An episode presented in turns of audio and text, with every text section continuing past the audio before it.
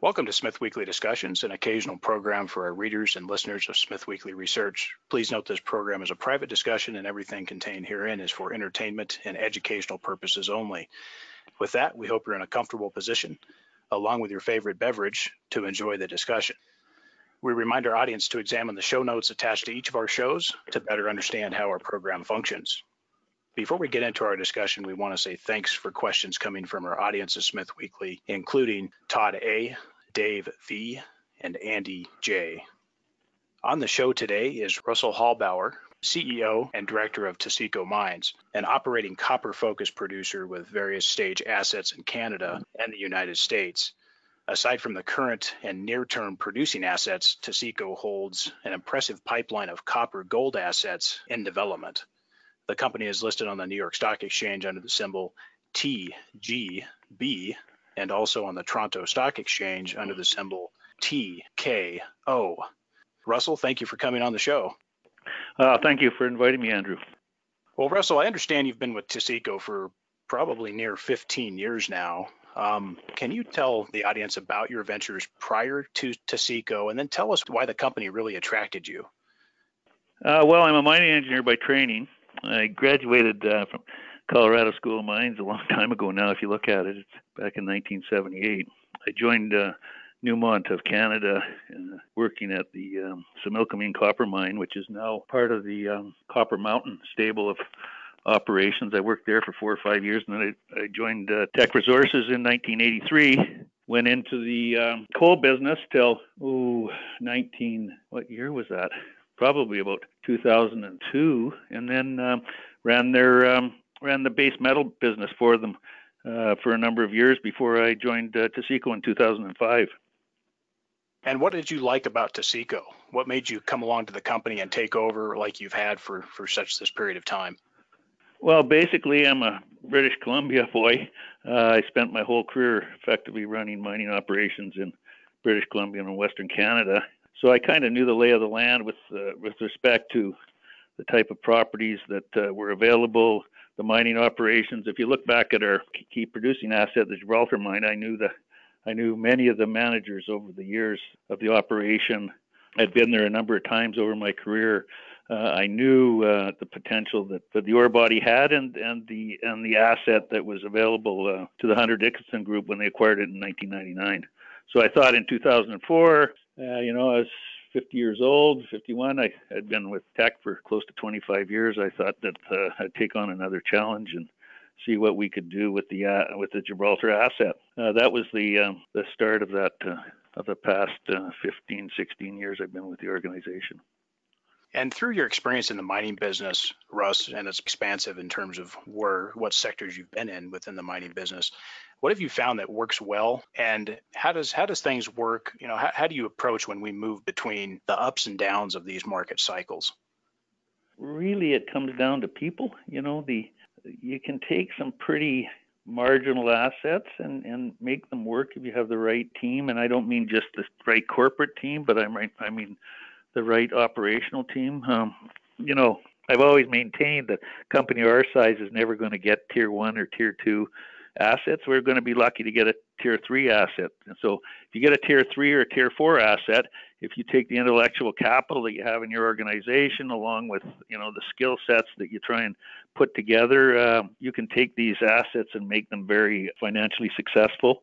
And true success is both uh, uh, you know both on the ground and uh, and for the communities in which they operate in.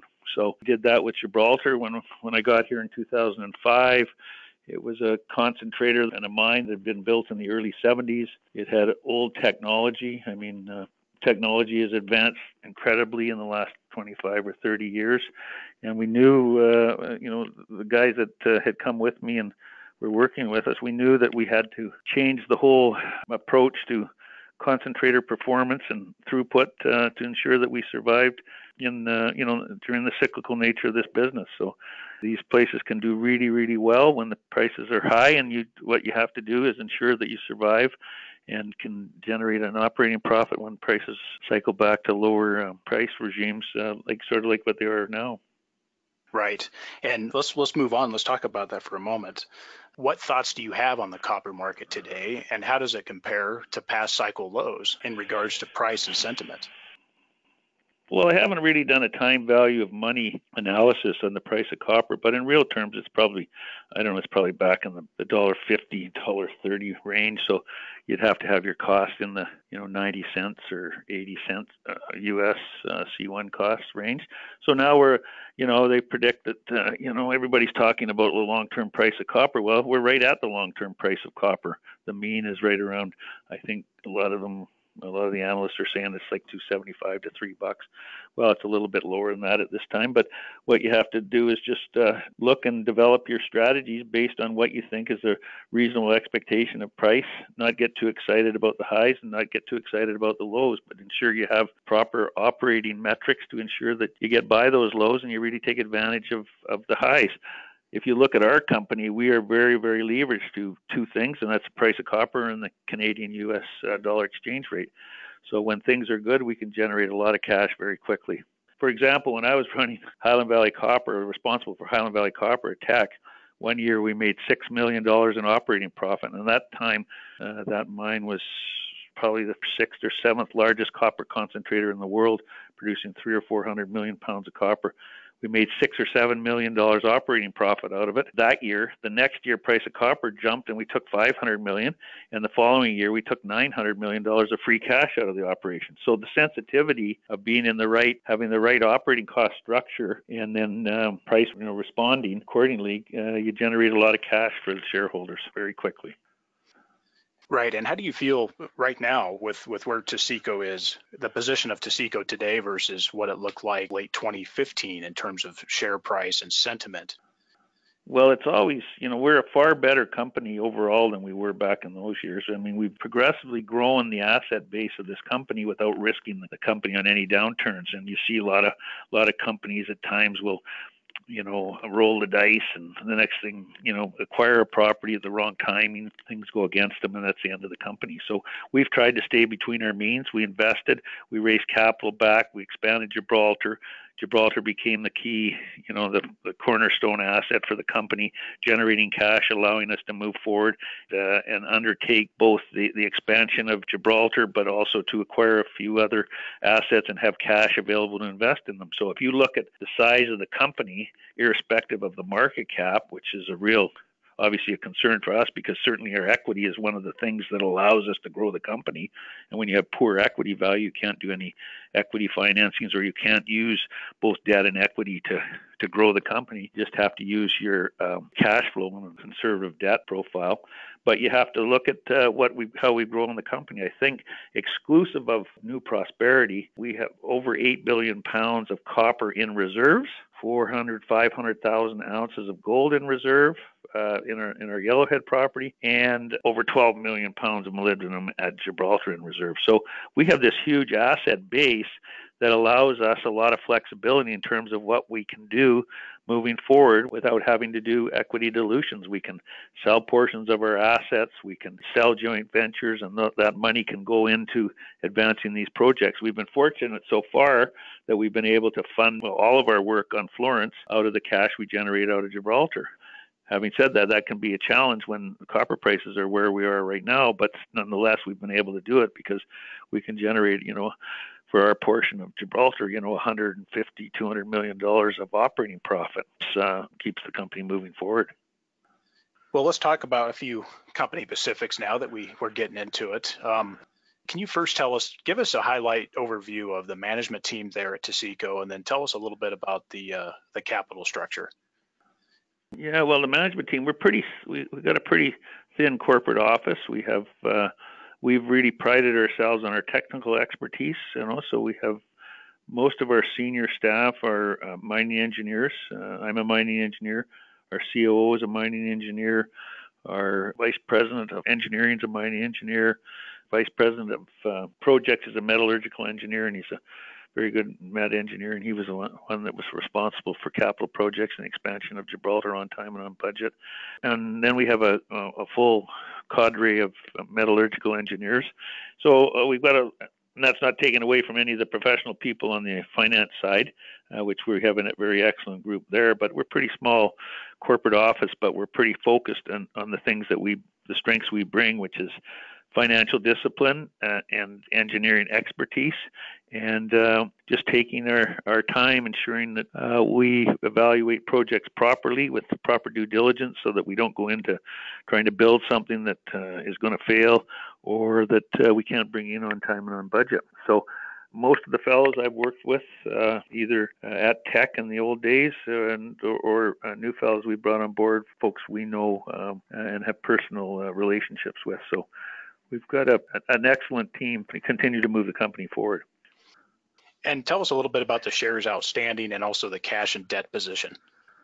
We, we got around $300 million debt and 230 or 40 million shares outstanding and our equity, I don't know what our equity's trading at, like 50 or 60 cents. Yeah, so we probably got a market cap of, you know, 130 million Canadian, somewhere in that neighborhood, 100 million US, which is basically, if you look at it, if you work back and did a long range price of copper analysis on Gibraltar, that's probably our 75% of it's probably worth close to a billion dollars pre tax. So there's, you know, we're trading at a fraction of the value of Gibraltar, irrespective of what the, the value of the uh, reserves are uh, with the rest of our development projects. So uh, to say it's a little frustrating from our perspective uh, as uh, the senior executive team in terms of what what our equity um, is worth. Uh, over time, that takes care of itself if we execute properly. There's you know, not a lot we can do at times uh, on that matter, but sooner or later it gets recognized in the market.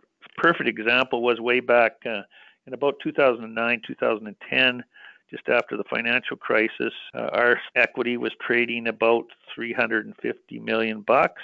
I ended up selling 25% of Gibraltar to a Japanese consortium of a major trading company and uh, and two uh, smelter companies for um, 25% for just under 190 million. Uh, that that equated, uh, you know, so that was a third-party validation of what the value of Gibraltar was independently, and our equity moved from 350 to over close to 600 million dollars just like that once we had that third party valuation. So what we see in the market today, the capital markets today is not in, indicative of the value of the underlying assets. I mean, even if you give 8 billion pounds of reserves, these aren't resources, these aren't you know etheric things in the ground these are resort reserves that have had uh, have feasibility studies on them have npvs and even if you take that those reserves and, and give them a nominal value of pennies on the per pound, it still is far in excess of our of our equity value today. So certainty that uh, these uh, this value will be unlocked in the not too distant future. Well, yeah, Russ, and it really is truly a, a pennies on the dollar uh, situation, which adds to the attractiveness on it. Um, can you can you tell us just a little bit? Uh, is there some key shareholders you want to highlight, and is there anything that management's doing at these current share levels to to align themselves further with shareholders? Yeah, we have a number of shareholders that vary between, oh, I don't know, two or three or four percent uh, of the equity up to maybe eight, ten percent. We're wi- widely held. There's no controlling shareholder per se, but there's a lot of shareholder. You know, we have a lot of aligned shareholders that uh, understand. You know, the company is in better shape. Like you know, 24 months ago, our stock price was three dollars per share, and today it's you know 50 or 60 cents talking Canadian dollars. So there's lots of people that see the inherent value in the company, and and it's like what's gone on with the Western Canadian oil patch. There's no reflection of the value of the assets in the ground versus uh, what the equity is trading for. But sooner or later, that takes care of itself. Absolutely. No, I, I, think that there'll there'll be some some future respect for for what's being done over there at Taseko. So how are things? Uh, let's let's move to project by project here. How are things going at Gibraltar? Can you give us an update uh, on how things are operating there? Well, Gibraltar's very stable. You know, after we did the expansion and, and started running at 85,000 tons a day, you know, it, it's a big operation. You know, we're going to produce between 130 and 145 million pounds of copper, you know, 60 to 5 to 70,000 tons of metal a year for the next 20 years in the reserve. We probably have another 15 years of resources beyond that, and we still haven't finished drilling out. We don't need 50 years of resources, so we still have plenty of, you know, runway on that uh, ore body. And uh, you know, and it's such a great ore body. I mean, sure, sure, the grade is a little uh, lower than uh, lots of places, but you have to look at what your costs are and versus to what your rock value is. And you know, we've been maintaining our costs between 10 and 11 bucks per ton milled, and uh, the gross metal value of the rock can go from anywhere from 15 to 20 dollars a ton. So if it's at 20 dollars a ton, we got nearly 100% margin on our cost side. So uh, we're very comfortable with that. We're we're training our people. We we have a very stable senior workforce up there. We bring in new engineers and new managers, and yeah, it's uh, going as well as we can, can, expect, and it'll continue to generate good operating profit e- even at these um, copper prices. So it bodes well for the future when copper prices. I mean, the leverage is so you know copper prices go up 30, 10 or 15 or 30 cents a pound, 10 percent. Uh, that all flows right to the bottom line because of our cost structure. And then that obviously allows us to uh, use that cash and those technical the technical expertise we have at the mine site to move on our other projects as well. And based on current operations, can you uh, can you share with us what you're seeing for for all-in cost per pound copper? And are there any optimization efforts ongoing, or do you have really Gibraltar is really running about as lean as it gets? there are always things you can do you know new technology you know advancements we're looking at we're always looking at we're looking at things all the time uh, in terms of uh, increasing throughput. Uh, you know, if, if you can increase throughput by three or four or five thousand tons a day, well, that that equates to probably 10 to 15 to 20 million tons of extra copper a year, which would all flow flow to the bottom line. Uh, you look at how we do our pit designs, and we're we're constantly refining our haulage route, trying to shorten the hauls, just a whole slew of activities that are, are never ending. You're just, when you're mining a mine like Gibraltar or running a, mining an ore body like Gibraltar, you always have to be looking for opportunities to take advantage of uh, flowing value to the bottom line. So we do that steady, steady we always assign a certain amount of our budget uh, yearly for cost improvement initiatives uh, and other things that will enhance the productivity of the mine. Specifically, I mean, you know, when I started, we had we had 240 ton trucks. Now we got 330 ton trucks. So that's a huge difference uh, in terms of capacity uh, unit cost reductions. Engines are getting, you know, we're running 3,000 horsepower uh, engines now, and they're they're probably getting the same fuel economy as the older generation 2200 horsepower engine. So we're saving on that. We're just, like I said, it's just ongoing, ongoing, Andrew. And going forward, I think you already covered it, so I, I, guess I won't ask too much more. But it sounds like you guys have plenty of mine life uh, expansion ahead of you, so there's not really any any need at this point to expend capital doing anything on that front. Is that correct? Yes. Yeah, we stick some holes around see if we can, you know, find some more mineralization that would be closer to uh, inherent pits right now that we could expand on. But generally speaking, uh, yeah, we we've got the runway set for a while, and uh, and then we'll just look at what we want to do longer term. I guess we could always, and we have talked about this, whether we could. Uh, when we built the second concentrator, we always looked as a as was a bolt on. So the SAG mill is big enough, it's big enough power to run more throughput all we have to do is bolt on another ball mill and we can increase the throughput considerably. But we always look at that. You're going to have you have to look at how your mining sequences work, how you release ore. Uh, you don't want to screw up. Say, okay, well we're going to expand, but then you find out your costs go up by 20% because you can't release your ore properly. So it's, right. it's a fine balance between throughput, you know, mine design, mine efficiencies. And tell us a little bit about the 25% Japanese partner at Gibraltar. Uh, what is the importance of this partner, and do you see them with further involvement in other Taseko projects going forward? The trading house is a company's name is called Sojitz. It's a it's a it's a publicly listed company in Japan. It's probably the fourth or fifth largest trading house behind Mitsubishi and Sumitomo and some of those other ones. I've known a lot of the senior executives for well over 20 years, so that's one of the reasons that we came to an early agreement on Gibraltar and as a partner. Generally speaking, you always want to have a smelter group that's buying your concentrate as opposed to selling uh, it all on the spot market or to traders. So uh, that partnership is good. We know that they're picking up X number of tons every month or every two months we have a good re- working relationship with them. They help fund uh, capital expenditures, and uh, yeah, I'm not sure about their strategic direction as a, as an organization. I don't know whether they're more or less interested in in carrying on copper business or lead zinc business or any of those other businesses because they ebb and flow in and out of those businesses. You know, Japanese trading companies. So uh, we'll see whether the, we have opportunities that they're interested in, and if they're interested in that, they would make a very good partner. Well, I appreciate the insights on that. Let's move over to Florence Copper in Arizona. Tell us a little bit about the project, why it attracted Taseko, and how is the advancement work going on the ground there? We knew about Florence for a long time. Uh, our technical group had had some discussions with them way back when about maybe joint venturing with them. Uh, they were a public company. You know, it was floated. They had purchased the uh, the property from a land developer a number of years ago. God, it's got to be getting pretty close to 10, 12 years ago now. And it always struck us as uh, as a very interesting concept, but being a what do you call it risk averse technical group, we were a little bit uncertain at the time whether it could uh, it would something that fit in our in our ballywhack so to speak.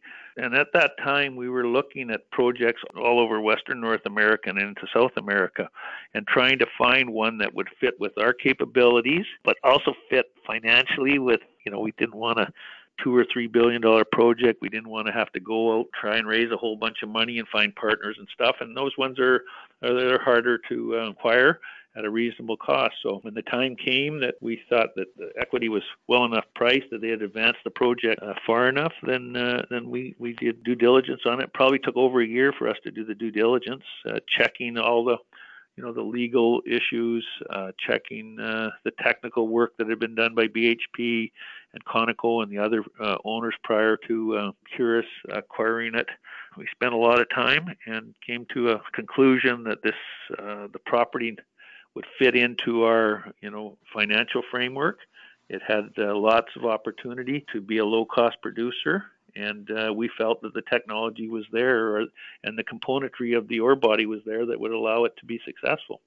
Having said that, we had a few challenges from from the local community who uh, felt that they were the, the, the watershed or the uh, you know the aquifer was not going to be protected. Uh, we worked uh, diligently with the EPA and the Arizona Department of Environmental Quality. We've worked through all those issues. Uh, you know, well over a year ago, we completed our production test facility, drilled the well field, the production test field well field, and uh, we've been actively injecting solution into the ore body, uh, this area of the ore body, uh, and it's been leaching fantastic. Uh, we're really happy with the advancements we're seeing. And this production test facility is actually a commercial scale facility. So lots of times when you build something, you know, you, like if let's say it's an open pit mine, you do all the metallurgical based test work, on, you know, at bench scale, and then you go and build the mine, and then it takes you a year or two to debottleneck it. Well, we're actually doing a lot of the debottlenecking right now uh, with the, this test facility. We're we're learning how the copper uh, will electrowin. Uh, we're producing uh, close to uh, 2,000 ppm of uh, pregnant solution coming out of the ground, which is the commercial grade solutions. Our main well that we're recovering copper from is producing roughly nearly on an annualized basis nearly 700,000 pounds of copper right now. Yeah, things are going uh, we had some setbacks and we've had to regroup, but that's all part of the learning process. You know, we have these deep wells. This hasn't been done too many times in the world with this kind of configuration, and so we're learning how where how you disperse the the acid solution inside the ore body, how you move it up, how you control the uh, the water gradient, and how you recover the uh, the pregnant solution. So it's a it's a complex technical issue, and uh, but our guys are doing a great job in understanding it, and our and our and our knowledge of what we have to do is is just increasing every single day. So we'll be we'll be providing the market an update on this uh, shortly. So we're pretty we're pretty excited of how it's going.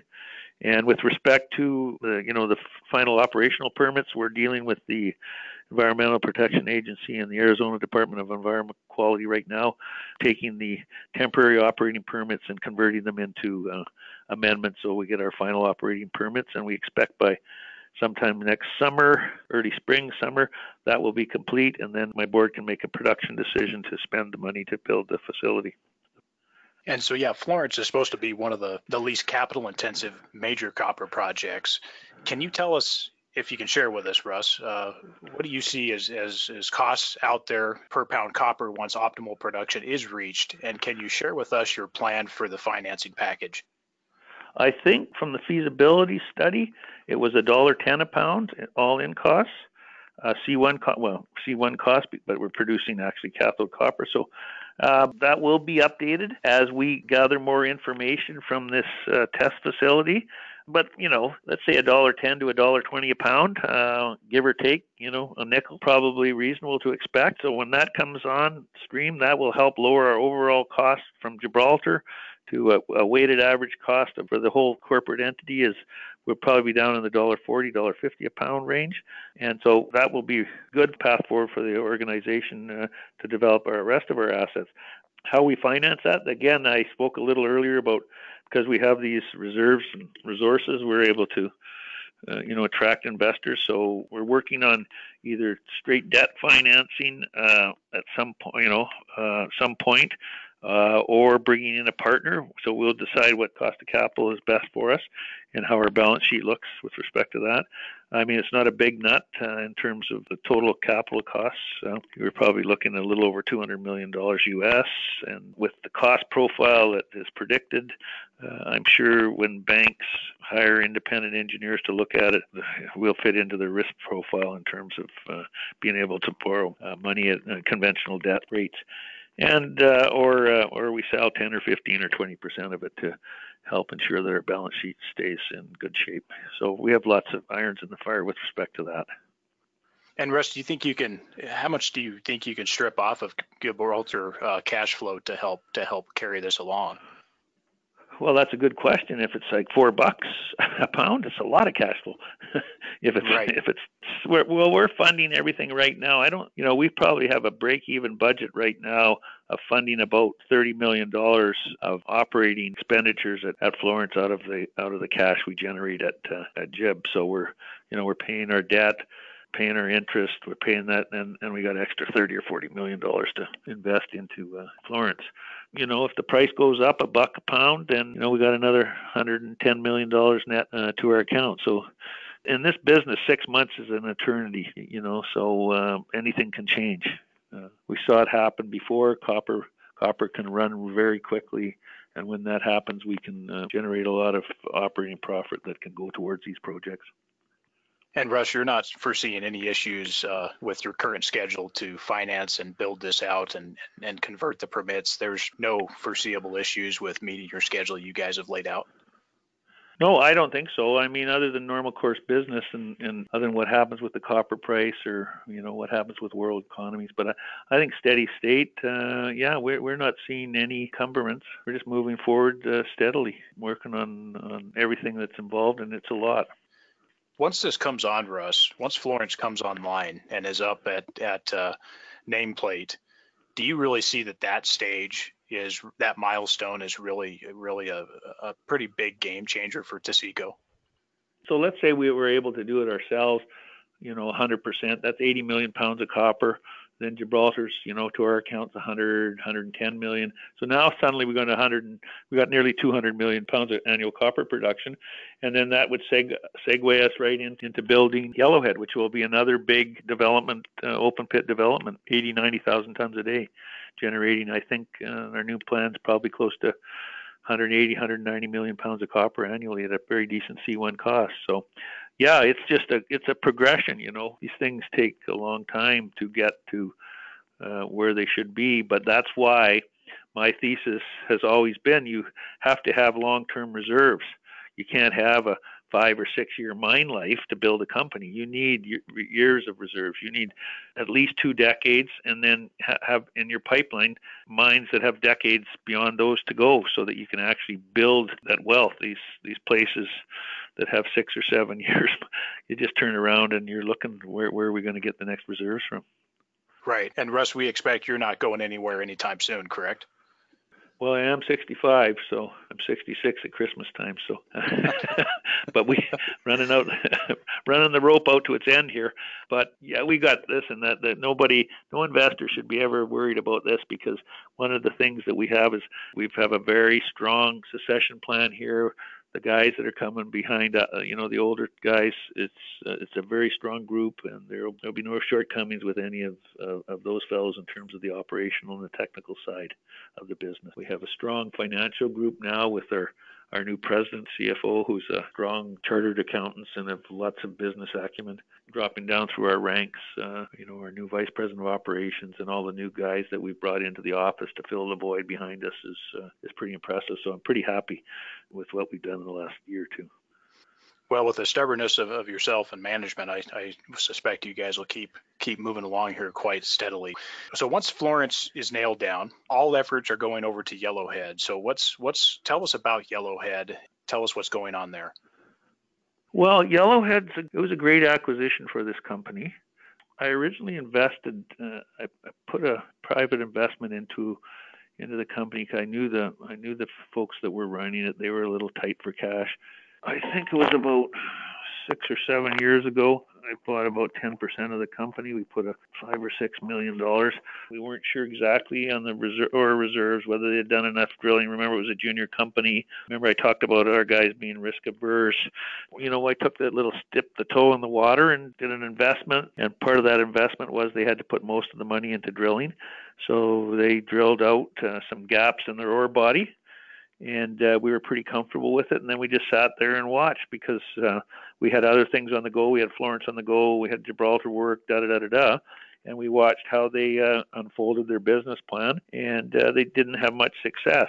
You know, the market cap originally started at about 120 million dollars, went to 60 million dollars, went to 20 million dollars, and it ended up at about two or three million bucks. And it was mostly controlled by a private investor out of uh, out of Calgary and I'd known the gentleman for a number of years, and we decided to come to agreement, and and we acquired the property and put it in our stable, and now right now we're working on on uh, doing an updated feasibility.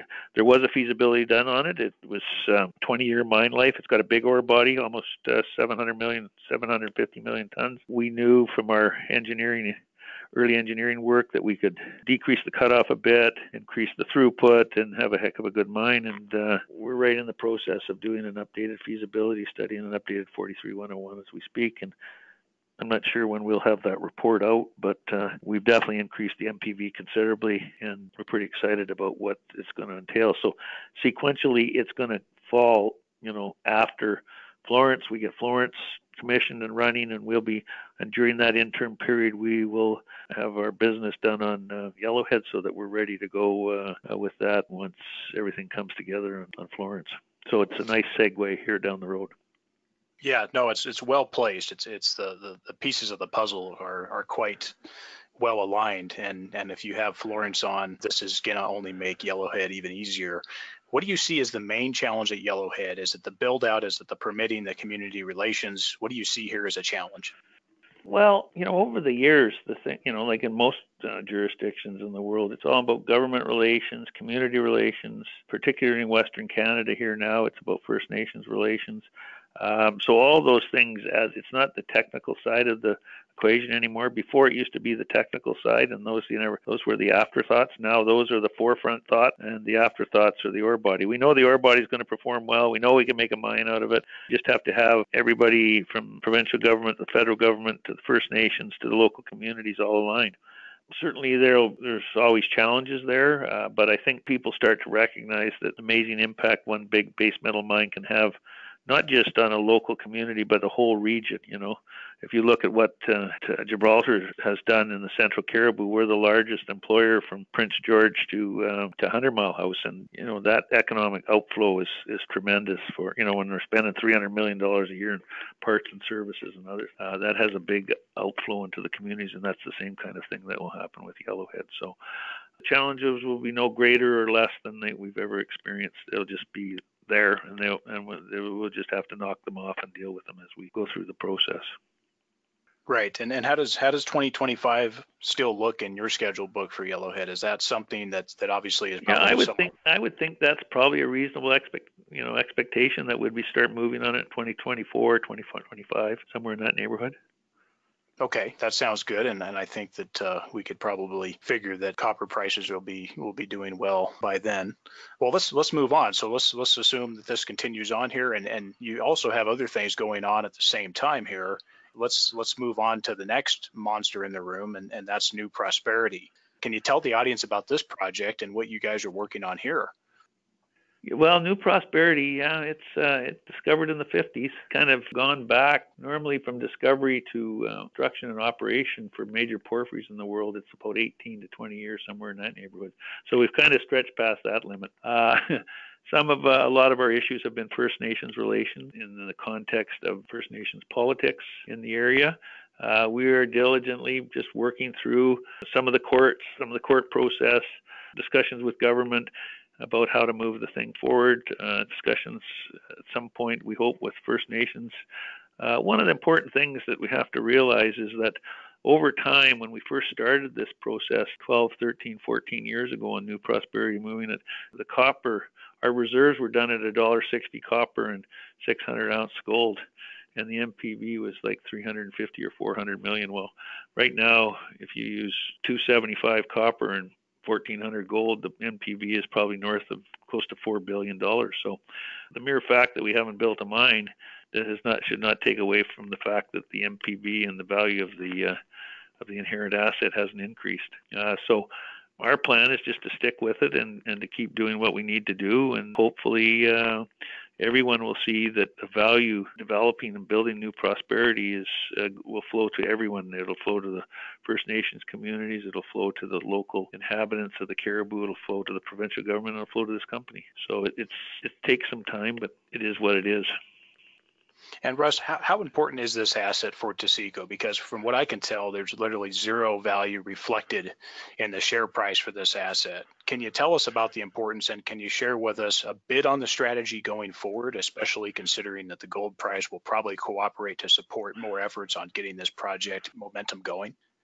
Well, obviously, if this had, if we had been able to build a mine and been operating in today's environment, you know, we'd be producing over 300,000 ounces of gold a year and 150 million pounds of copper this thing would be generating well over a billion dollars a year in operating profit. It would it would have a huge impact on this company. It would have a huge impact on any company, not just this company. I mean, it's the tenth largest undeveloped copper gold porphyry in the world. So it's not, you know, I think there's 13 million ounces of gold in the resource and six billion pounds of copper. So it's a huge asset for the people of British Columbia and for this company. So yeah, but when you get uh, diving and trying to advance some of these things, and you see them in other parts of the world as well, the, the companies have to have irons in the fire to do other things to uh, continue to build the company. And as you can see, yeah, we were really optimistic that we were going to get the opportunity to build New Prosperity. When it didn't happen, we just moved in on to other uh, onto these other assets that would give us an opportunity and keep looking for other ones that uh, add the pipeline for us uh, out for 20, 30, or 40 years. Because sooner or later, New Prosperity will be a mine. And sooner or later, I believe that uh, the First Nations in the area will recognize how important it is to their ultimate well being and their cultural abilities to maintain their culture and move forward with what everything they want to do with respect to um, you know what kind of contributions they will get from the mine uh, from it being operating. So there's there's all these trade-offs. So I think we'll see something in the in the coming future. It's not like we don't talk about it all the time with the government. Well, no, and I and I just think that Taseko is is demonstrating operational ability those those corporate responsibility relations, the whole mess. I mean, it's not like you guys are, are, are you guys are there in BC. You guys are doing multiple things in BC. You're working out of Arizona. There's a lot to it. And what do you see there? I mean, we talked about Yellowhead earlier about challenges. What do you see as really kind of key challenges? You guys are are no longer concerned about the operational ability. Is it really just kind of getting the federal government and provincial government and the First Nations on board? Yeah, I think you know. Well, you just see it in general resource development today. There's a lot of people uh, are involved with the decision-making process. It's just not the companies. I mean, if you look in Western Canada, the pipeline issues, whether it's LNG in Western Canada, you look at anything with resources on the ground. Parties are the companies, the First Nations, and the two levels of government, and maybe more levels of government, whether it's be regional, district, or local communities. So once you add that into the into you know, it's just not going out there. Okay, we got an ore body and we can build a mine. Everybody's happy you have to bring all these various communities together of like mind and say, okay, what, what's the best for society as a whole? Now, you know, we we've been pillarized a bit because of our appears to be our our position with respect to the First Nations issue in the Cariboo, but what people don't understand is we have one, two, three, three or four different First Nations agreements, uh, ranging from our niobium project in northern BC to the relationships of First Nations around Gibraltar, and we're working on the on the relationship with the one at, and the deal uh, with the one on Yellowhead. So you know, it's it's just like life. Uh, sometimes you don't get along with your neighbors because your neighbor wants to build a hundred foot fence and you don't want to have that inter- interfere with your view. So you know, everybody's got their own opinions at times, and you just have to try and work through it to find out what mutually works for everybody.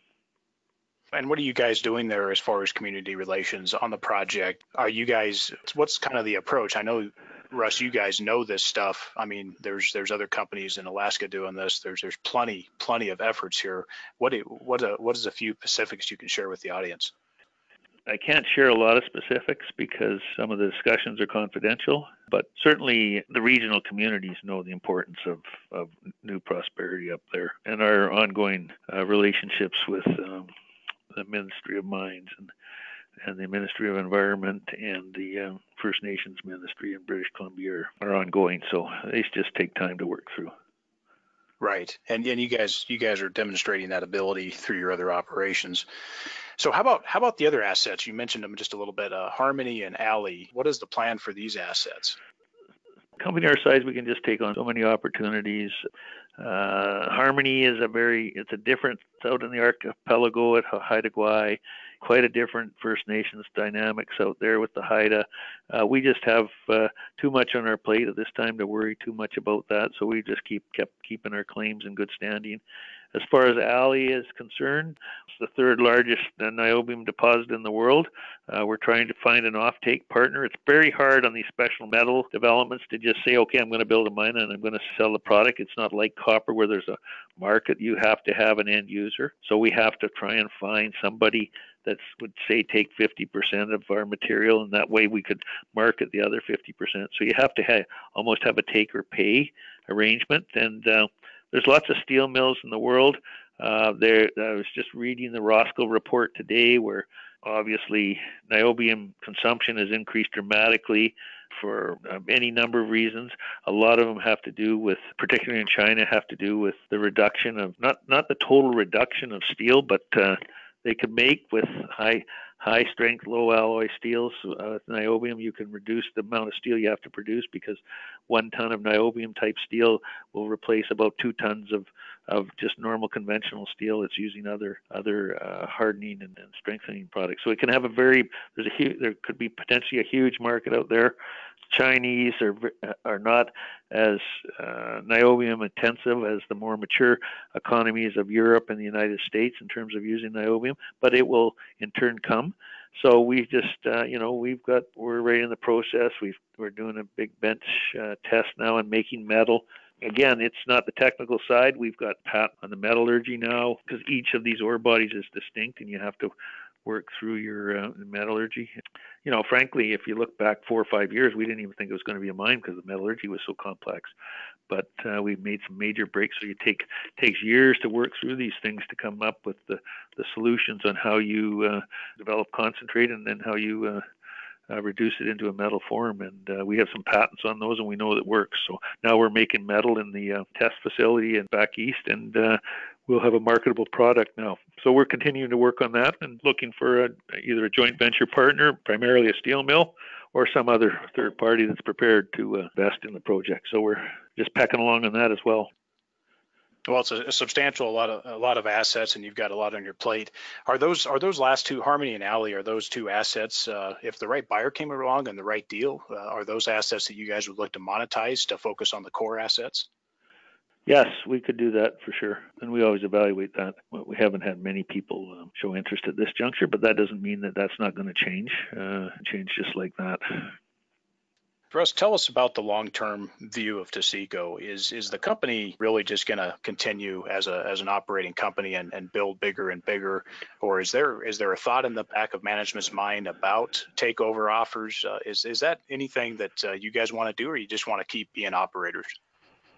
Yeah, well, you want to be operator, but you also want to have your equity. I mean, I'm a large shareholder in this company as long as everybody else with lots of other folks. And uh, you know, the shareholders speak with respect to opportunities to sell. You know, either be taken over or bought out or whatever you want to look at.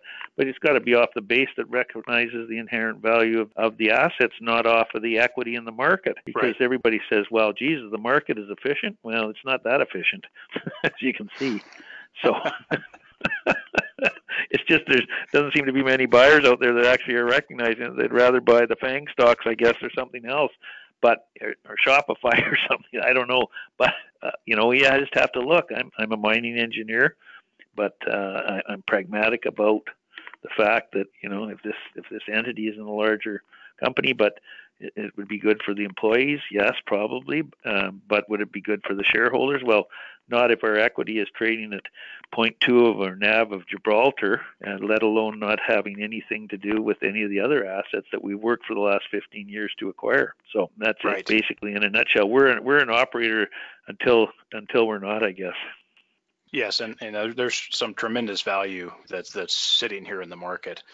So I'm struggling to come up with producers in the Taseko peer group with similar market capitalization. Maybe maybe a Copper Mountain, maybe an, an Ero Copper. Why is Taseko superior at these levels, and why should investors get involved now? What would you say to potential investors listening? Well, it's a very good question, Andrew, because that's what you have to look at. Everybody, we get cap- capsulated into these groups, you know, Copper Mountain, Capstone, us, Imperial. Ero's kind of on its own there because of their high quality asset in Brazil, which uh, which has kind of taken the market uh, sentiment uh, uh, for a ride there, and, and they've done very well. Uh, but if you if you compare us to those other entities, then I go back and you have to look at the core assets that those folks have in their portfolio of assets they don't have the quality of assets. They don't have, so they have no segue on how to move forward in terms of monetizing any of those assets. What could we ultimately? We get a First Nations agreement on Yellowhead. We know that we have this huge ore body. How much is a, a 30% asset sale worth in that kind of context for a co- copper project that has, a, you know, a 750, 800 million pound ore body and is going to produce, uh, or ton ore body and going to produce three or four billion pounds of copper over his life career. Well, we see what happens. You know, uh, Sumitomo bought into Quebrada Blanca for well over close to two billion dollars for 30 percent, and you see it time and time again. Companies uh, look at what the Koreans had in, in Cobre Panama. So the, once you have the asset, you have the feasibility study, and you have the agreements with governments and First Nations, and you have the EA.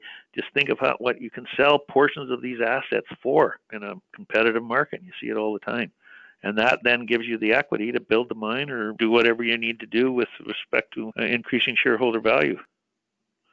Absolutely, I agree, and there's there's uh, some some good stuff coming in my view. Well, Russell, how can uh, interested investors reach out to the company if they seek more information? There's a lot of information on our on our obviously on our website. It's pretty good stuff. Most of the salient uh, information that uh, you need to understand with respect to reserves and resources. And I think it's good for folks to you know c- compare those. I mean, if if you're going to invest in this sort of intermediate market, you got to compare what we have versus what Copper Mountain has versus what Imperial has, whoever you want to say has. I mean, we have the, the kind of reserves and resources that none of those companies have. And I actually, we have some of the reserves and resources that go into larger companies into the second tier type category and just not sort of lower tier companies like us. So people have to look at that and then uh, understand that and then reach out to uh, Vice President of Investor Relations, Brian Bergot. Uh, he, he's up to speed on all these and he can walk folks if they're interested, uh, all the, the various uh, our projects and where we're at. Well, Russ, we've uh, we've covered a lot of ground here. We appreciate you taking the time to share your insights with us about Taseko and the and really the tremendous opportunity that we have before us. Good luck, and, and we look forward to having you back for future updates. Well, thanks very much for uh, inviting me on, and I really appreciate the questions. They were interesting and well thought out. And good luck with your program going forward.